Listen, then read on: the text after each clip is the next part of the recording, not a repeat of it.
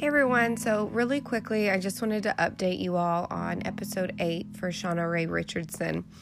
I think it might have been the next day she actually removed her channel, and I sent her a message asking if she would rather I delete the episode, and she let me know that um, she made the decision to no longer move forward with her channel on YouTube um, just due to the toll it's taking on her mental health.